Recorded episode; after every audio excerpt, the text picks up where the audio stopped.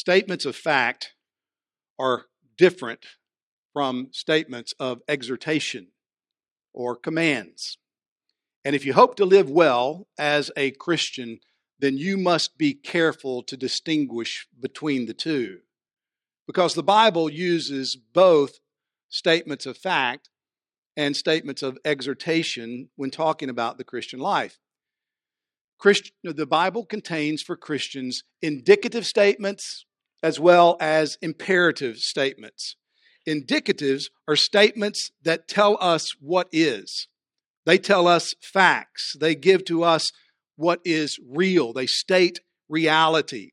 Imperative statements are telling us our obligation, telling us our duty, telling us what ought to be done or what must be done.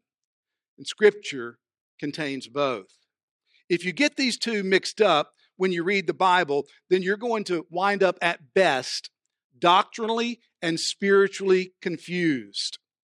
And if you try to live a faithful Christian life without distinguishing between imperatives, commands, and indicatives, fact, then you will be hopelessly frustrated. In the Christian life, obligations and duties are always based on facts and realities. Imperatives are always grounded in indicatives. What is always precedes what ought to be or what ought to be done.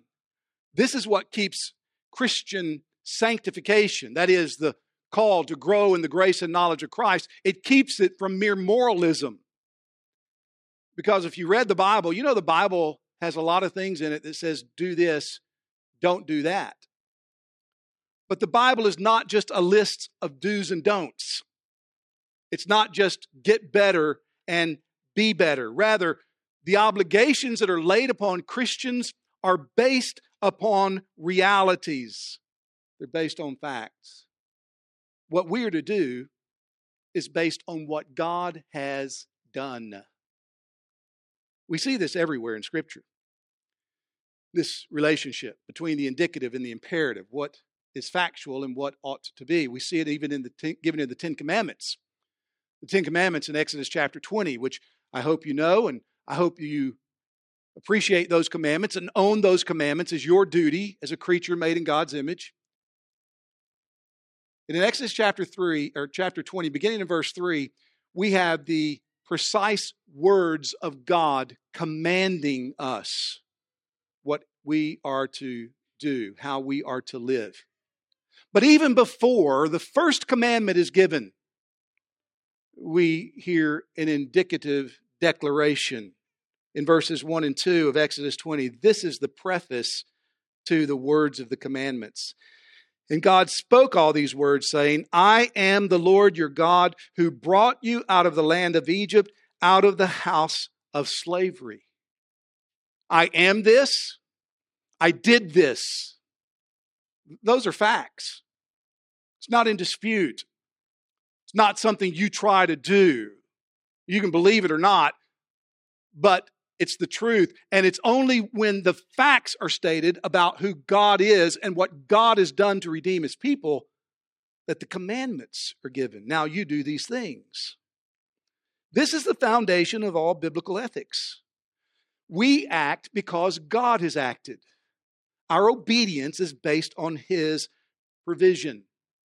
This is why so often when you read in the New Testament about the responsibilities that we have as people of God, you see that little word, therefore, preceding commands and exhortations. Paul or, or organizes a lot of his writings this way. You can see it in his various letters. For example, in the letter to the church at Ephesus, the Ephesian letter. We have three chapters of Paul explaining the nature and the goodness of God and our salvation. We read part of it this morning from the first chapter, where we see Paul extolling, stating a fact that God has chosen us in Christ. He predestined us to adoption in Christ. And you read on in the second chapter, he talks about the atonement of Christ and how that what Christ did on the cross has united us to God and to one another. We read in those first three chapters about the regenerating work of the Spirit, about reconciliation. All of those are facts. They're spiritual realities. They're gospel truths. And it's not until the fourth chapter, verse one, that we read this. I, therefore, on the basis of these facts, urge you to walk in a manner worthy of the calling to which you have been called. The Christian life is not a call to do this, don't do that. The Christian life is a call to live up to what God has done for you, to live out of the provision that He has made for you in Jesus Christ. As we continue our study in the book of Romans this morning, we're going to see Paul make this very point in chapter six. The chapter contains our text, and so I encourage you to get it in front of your eyes and just follow along, because I want to read it and I want to point out certain phrases, the way Paul actually makes the case that he's building in this chapter, and it'll be helpful for you to actually read it for yourself. If you're using one of the Bibles provided, you'll find this beginning on page nine forty-two. In chapters three, four, and five of Romans, Paul has been expounding this amazing doctrine of justification by God's grace through faith. He says, God justifies the ungodly. It's incredible. He, he says there's nothing that you have to do, that anybody can do, to get God to justify them. God justifies, and He does it solely by grace. He does it as that grace works through faith. And so the call for those who are not in Christ is not, hey, do this. It's believe God. It's trust Jesus.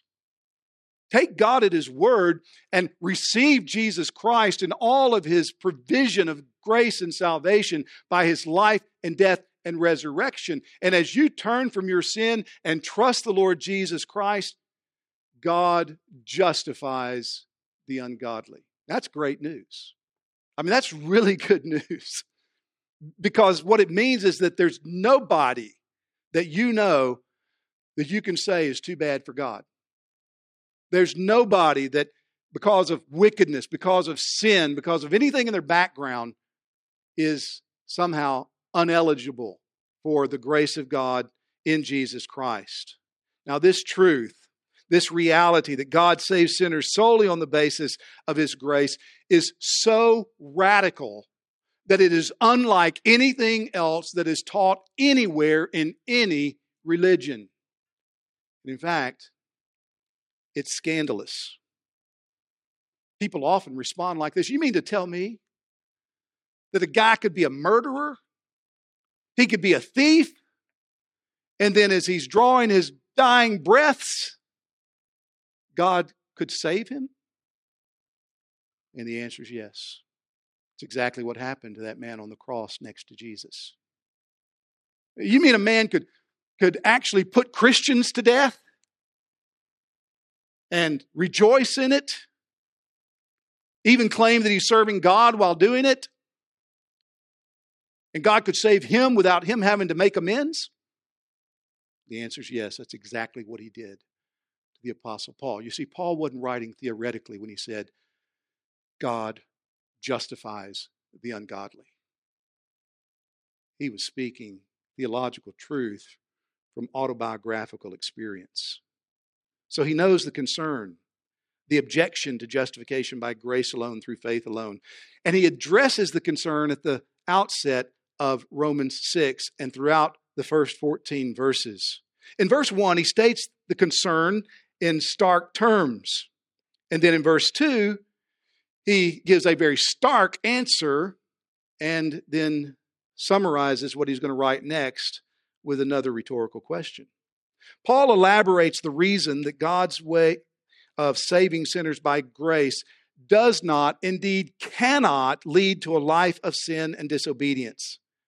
And it's because of the spiritual reality, the fact, the indicative truth that when God saves someone, He unites that person to Jesus Christ.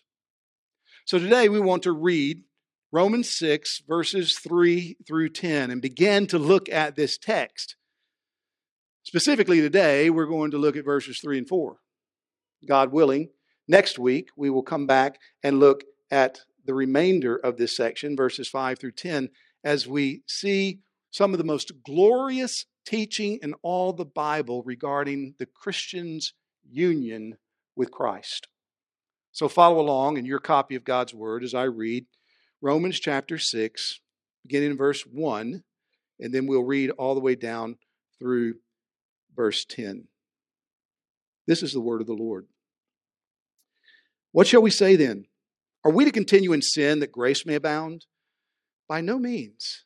How can we who died to sin still live in it? Do you not know that all of us who have been baptized into Christ Jesus were baptized into his death? We were buried, therefore, with him by baptism into death, in order that, just as Christ was raised from the dead by the glory of the Father, we too might walk in newness of life. For if we have been united with him in a death like his, we shall certainly be united with him in a resurrection like his. We know that our old self was crucified with him in order that the body of sin might be brought to nothing, so that we would no longer be enslaved to sin. For one who has died has been set free from sin. Now, if we have died with Christ, we believe that we will also live with him. We know that Christ, being raised from the dead, will never die again. Death no longer has dominion over him. For the death he died, he died to sin once for all. But the life he lives, he lives to God. Christians have been united to Jesus Christ. That's a fact. That is a reality. In these verses, the Apostle Paul doesn't state this as a goal. He doesn't state it as a duty that we are to strive for, to somehow become in union with Christ. Rather, he states it as an undeniable reality and explains it. And brothers and sisters, this is the most significant reality in your life. The fact that you are in Christ is the most important thing about you. This is the most important thing about your identity. This is who you really are.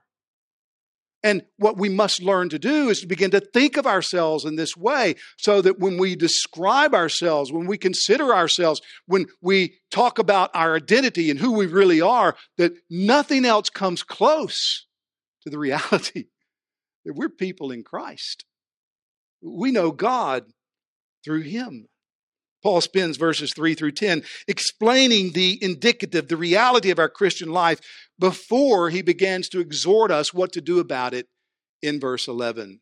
So let's look at the structure of the argument that Paul makes in these verses, and then we're going to consider what he actually says is true of Christians because of our union with Christ. Again, we'll focus on verses three and four, and Lord willing, complete that consideration of this passage next week. You look at verses three and four, and what do we find there?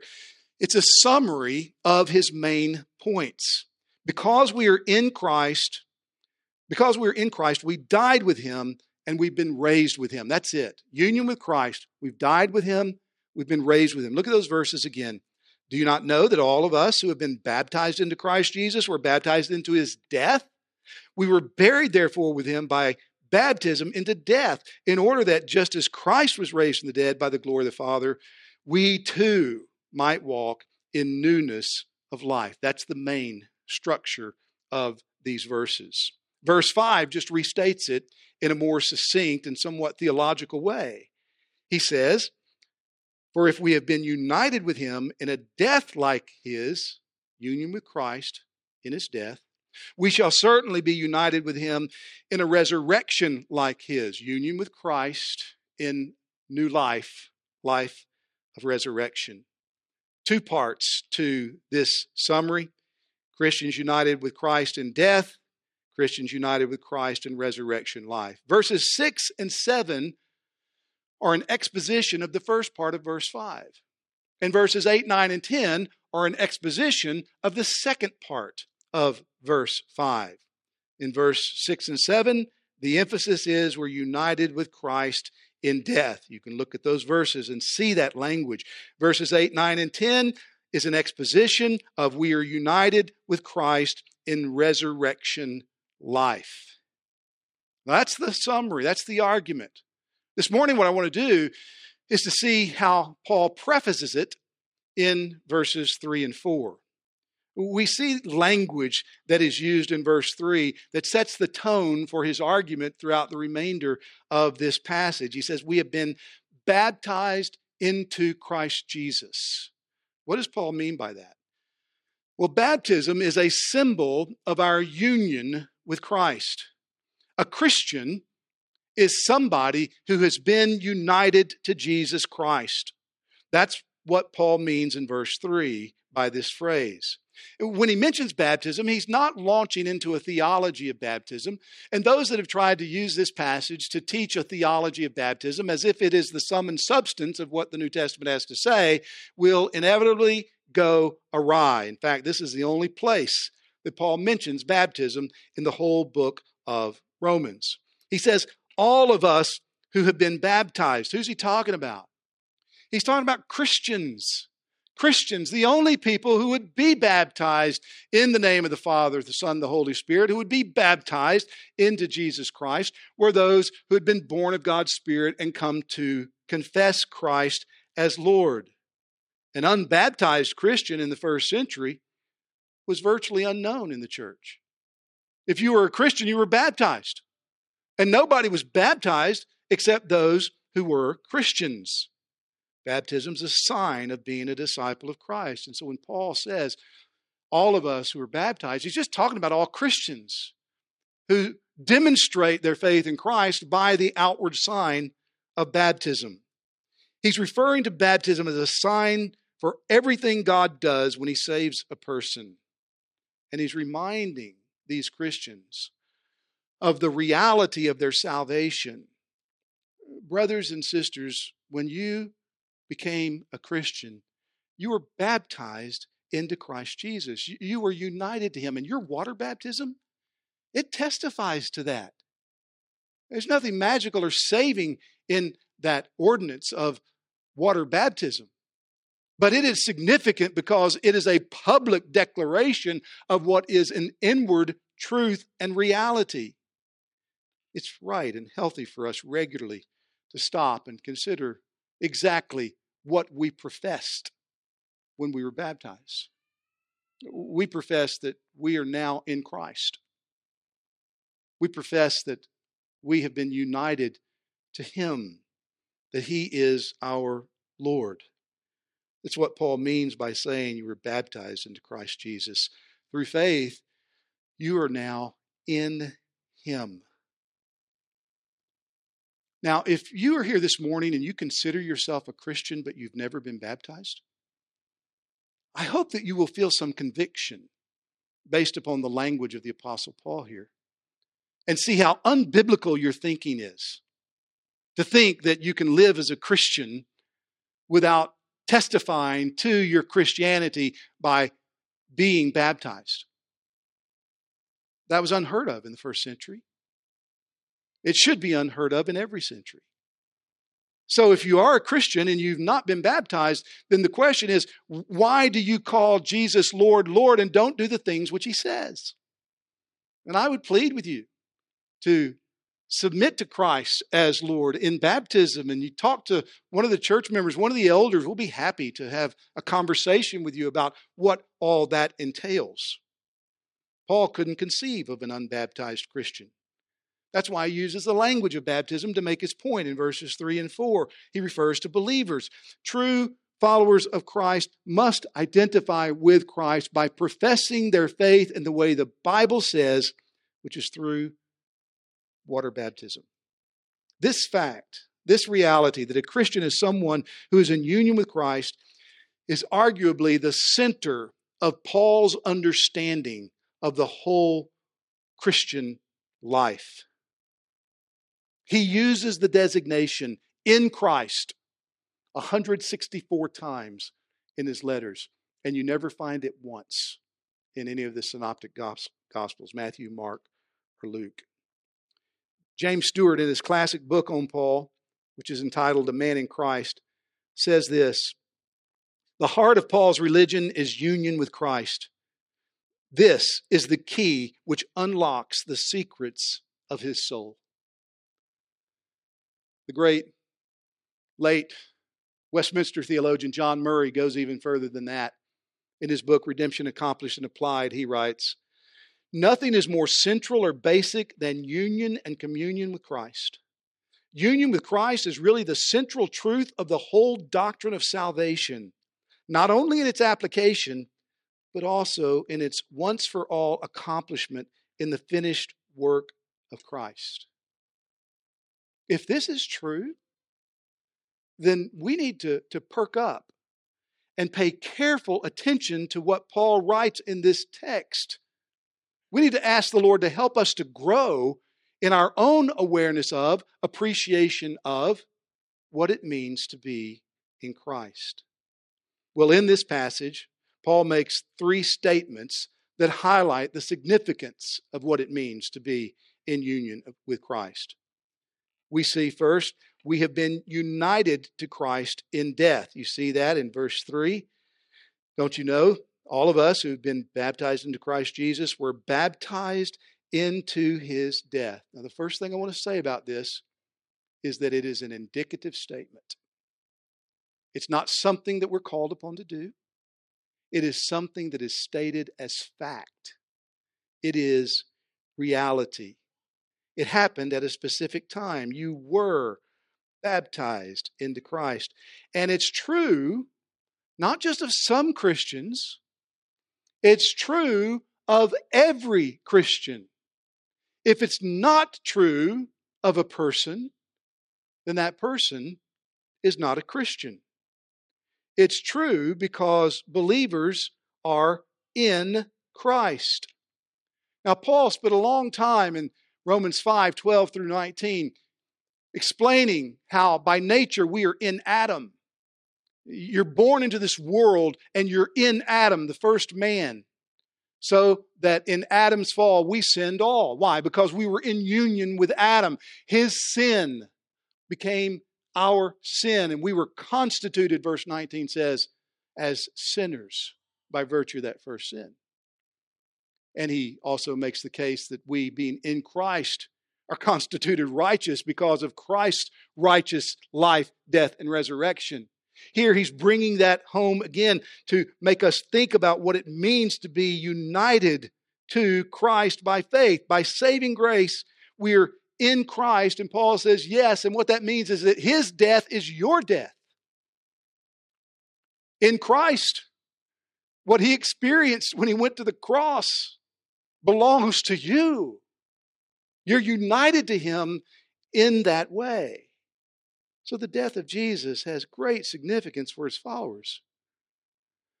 What objectively happened to him has significance for us directly as Christians. His death identifies us, and we identify with it. Paul states it more explicitly in verse ten of this passage, this chapter. For the death that Jesus died, he died to sin once for all. Brothers and sisters, what Paul is saying is, because we're in Christ, what happened to him happened to us. When we trust the Lord Jesus, everything he did, everything he accomplished, it becomes ours.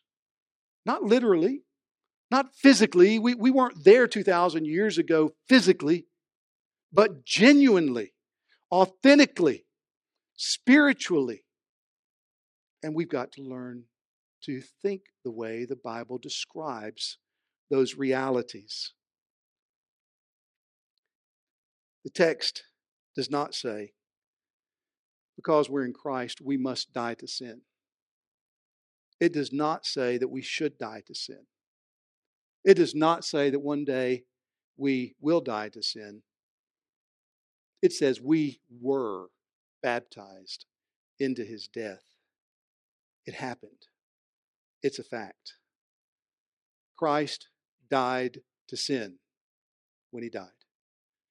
And in him, we died to sin.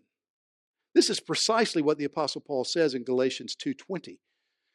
When he applies all this to himself, and he, he just lets it out for the Galatians. It's a well-known verse, but it's a verse that is full of important doctrinal consideration for us to think about what it means to be in Christ. Paul writes in Galatians two twenty, I have been crucified with Christ. It's no longer I who live, but Christ who lives in me. And the life I now live in the flesh, I live by faith in the Son of God, who loved me and gave himself for me. So this is not something that Paul did to himself.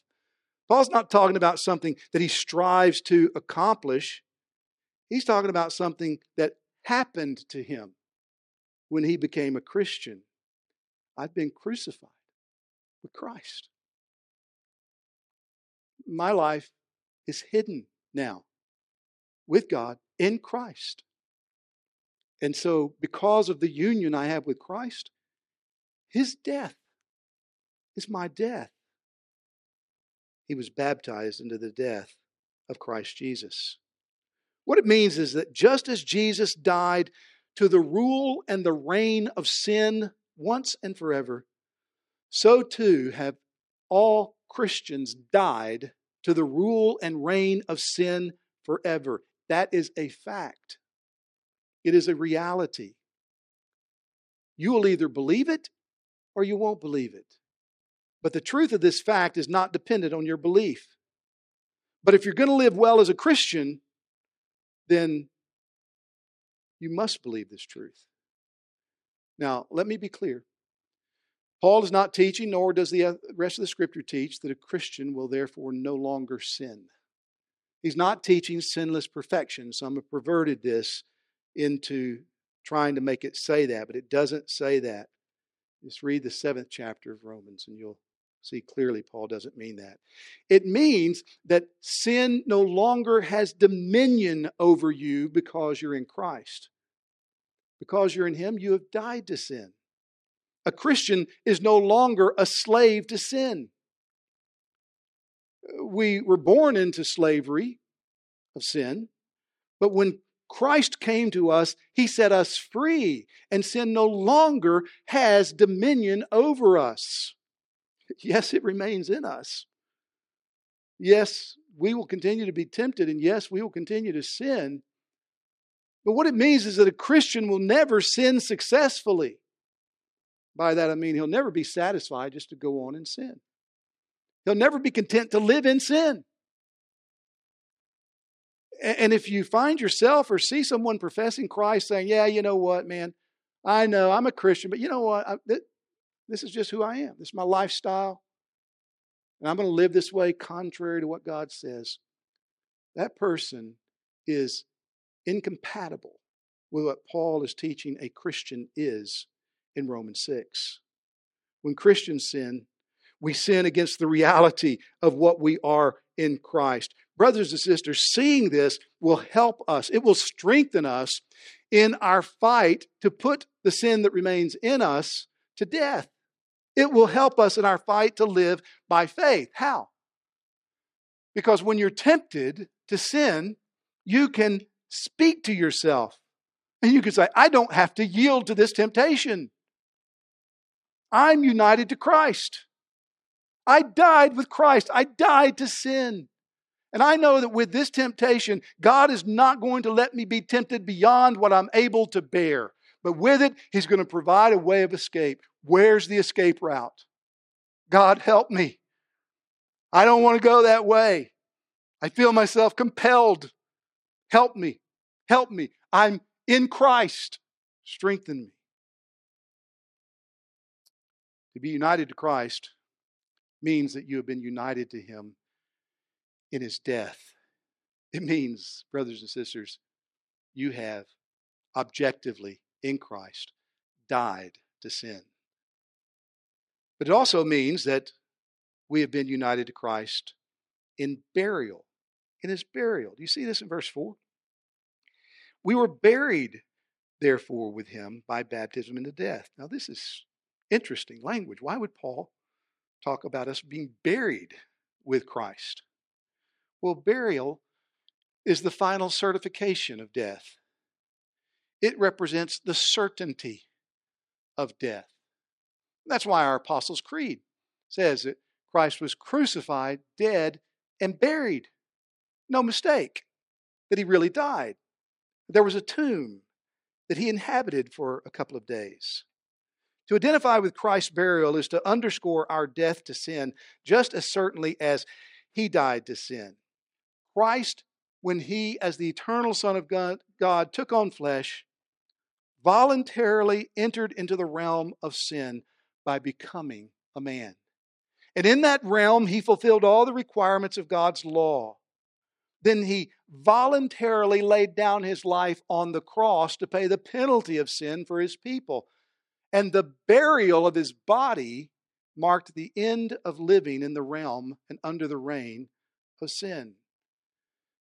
What Paul says here about we have been buried with him is like an exclamation point to his previous assertion that Christians are united with Christ in his death.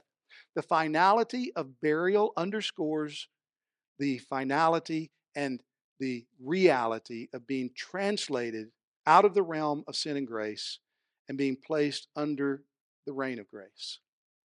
It's exactly like he says in Colossians one, that we have been delivered from the kingdom of darkness and translated into the kingdom of the Son of his love. Baptism symbolizes this. When a Christian goes under the water, it's a picture of being dead and buried. It's a testimony of his old man, his old life. The unbelieving person has died. And the person who was dominated by sin and a slave to sin has been crucified, buried with Christ. Again, do you see that once more the Apostle Paul is just making a statement of fact? You see, he's not telling you to do anything. He's just saying this is the way it is.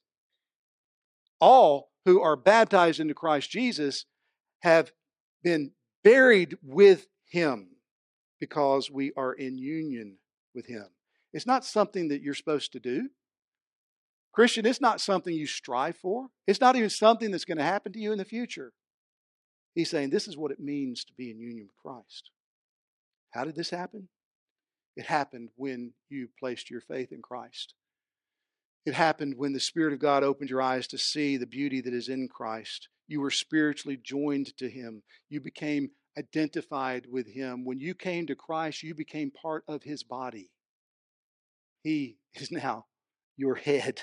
What happened to him happened to you. Your old life died. It was buried with him. So Christians are united to Christ in his death. We're united to him in his burial. But Paul goes on to announce a positive side to this union, and he'll elaborate this elsewhere in this chapter, which is our union with Christ makes us united to him in resurrection life. It's the last part of verse four. In order that just as Christ was raised from the dead by the glory of the Father, we too might walk in newness of life. Christ was raised from the dead by the glory of the Father, by God's power, by a demonstration of God's power that makes it unmistakable that he is full of glory and worthy of worship.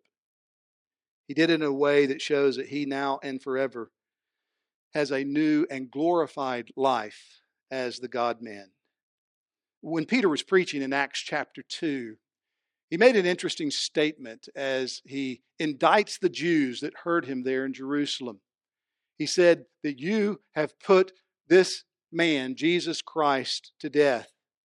But then he said in verse twenty-four of Acts two, God raised him from the dead, loosing the pangs of death, because it was not possible for him to be held by it.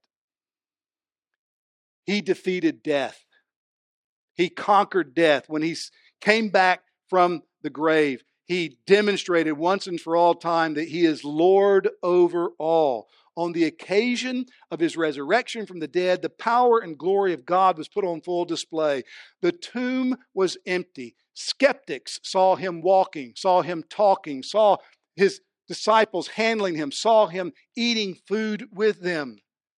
Paul himself encountered this risen Christ on the road to Damascus when he was intent on arresting and persecuting more Christians. And when he saw the crucified, risen Christ, it changed his life forever. The glory of God was manifested to him. The resurrection of Jesus proves that he's conquered sin, death, and hell itself. And he now lives in victory over all of his enemies. And Paul says, just as, just as Christ was raised, so we too might walk in newness of life. God did it, raising Jesus from the dead. The implication of that for us is the ability to walk in newness of life. God raised Jesus, so he raised us in him. Just as Jesus has a new life, glorified life, so too in him Christians have been given new life. After his resurrection, Jesus started living in a new realm. He died to the realm of sin and began to live in his glorified body in the realm of his eternal kingdom. In that sense, that kingdom broke into this realm of sin and death through his resurrection. And Paul is saying, because we are united to him, his resurrection to new life means that we too are able to live in newness of life. Brothers and sisters, what that means is we can live differently from how we used to live before we knew Christ. We can live under his lordship, free from the dominion, the slavery of sin. Paul prays that the readers of his letter to the church at Ephesus will understand this. At the end of Ephesians one, he said, I want you to grasp this. I want you to get your mind around this. And he includes in that prayer that the eyes of your hearts might be enlightened, that you may know, know what? Know facts, know realities, know the truth.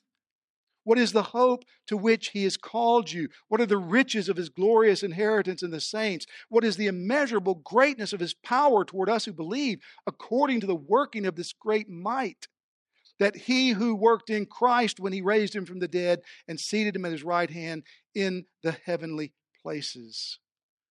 The greatness of that same power is at work in us who believe. Resurrection power, power that raised Jesus from the dead, is the same power that God has poured out toward us who are in Christ. So, brothers and sisters, what this means is we are not left to our own resources in this world. You might feel like that sometime. You might feel helpless. The devil comes and lies and deceives and tries to get you to think things that are not true. Like, yeah, you'll never overcome this. That's just who you are. This is how you're going to live the rest of your life.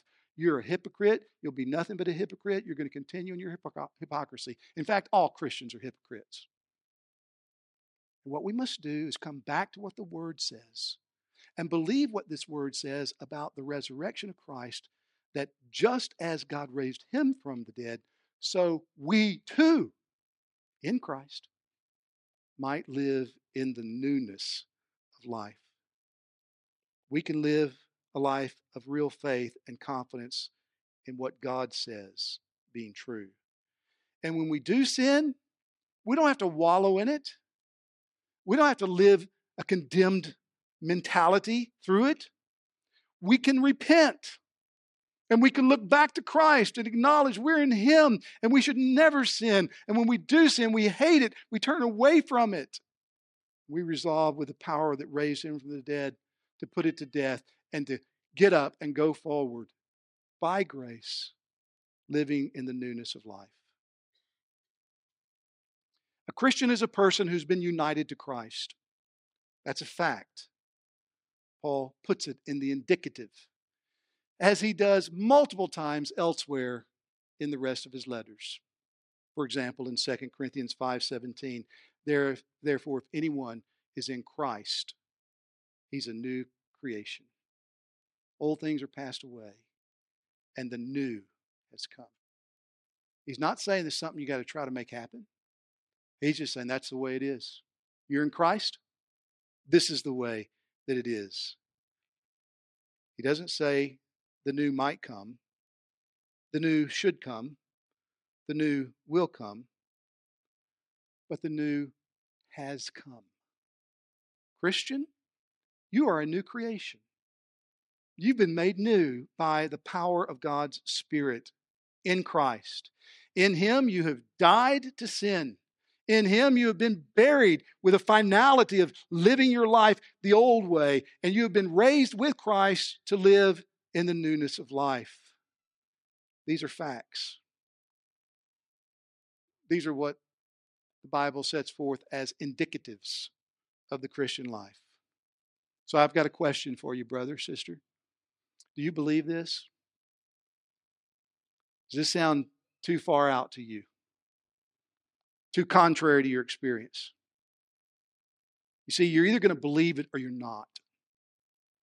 My plea to you this morning is to take God at His word. And if you don't fully understand it, well, that's fine. Join the club.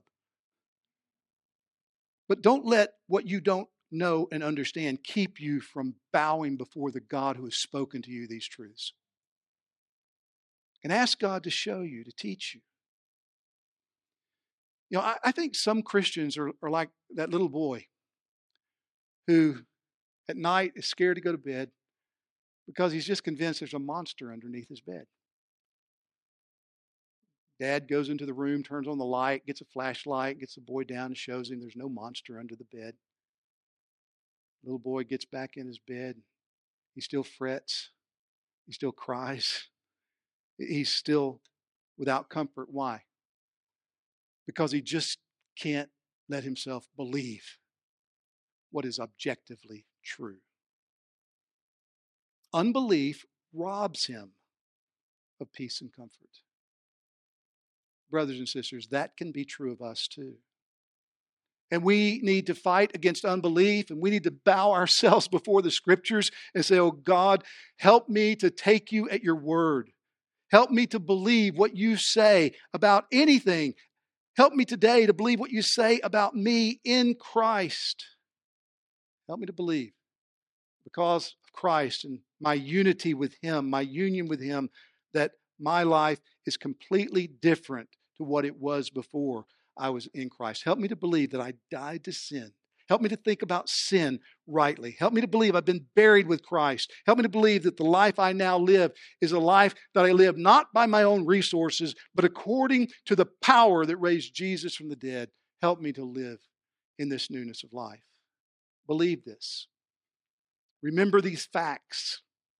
Embrace them.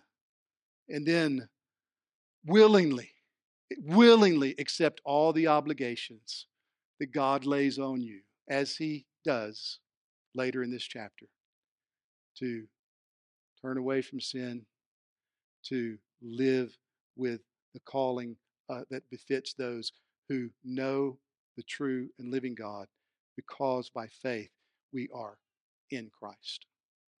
Let's pray together.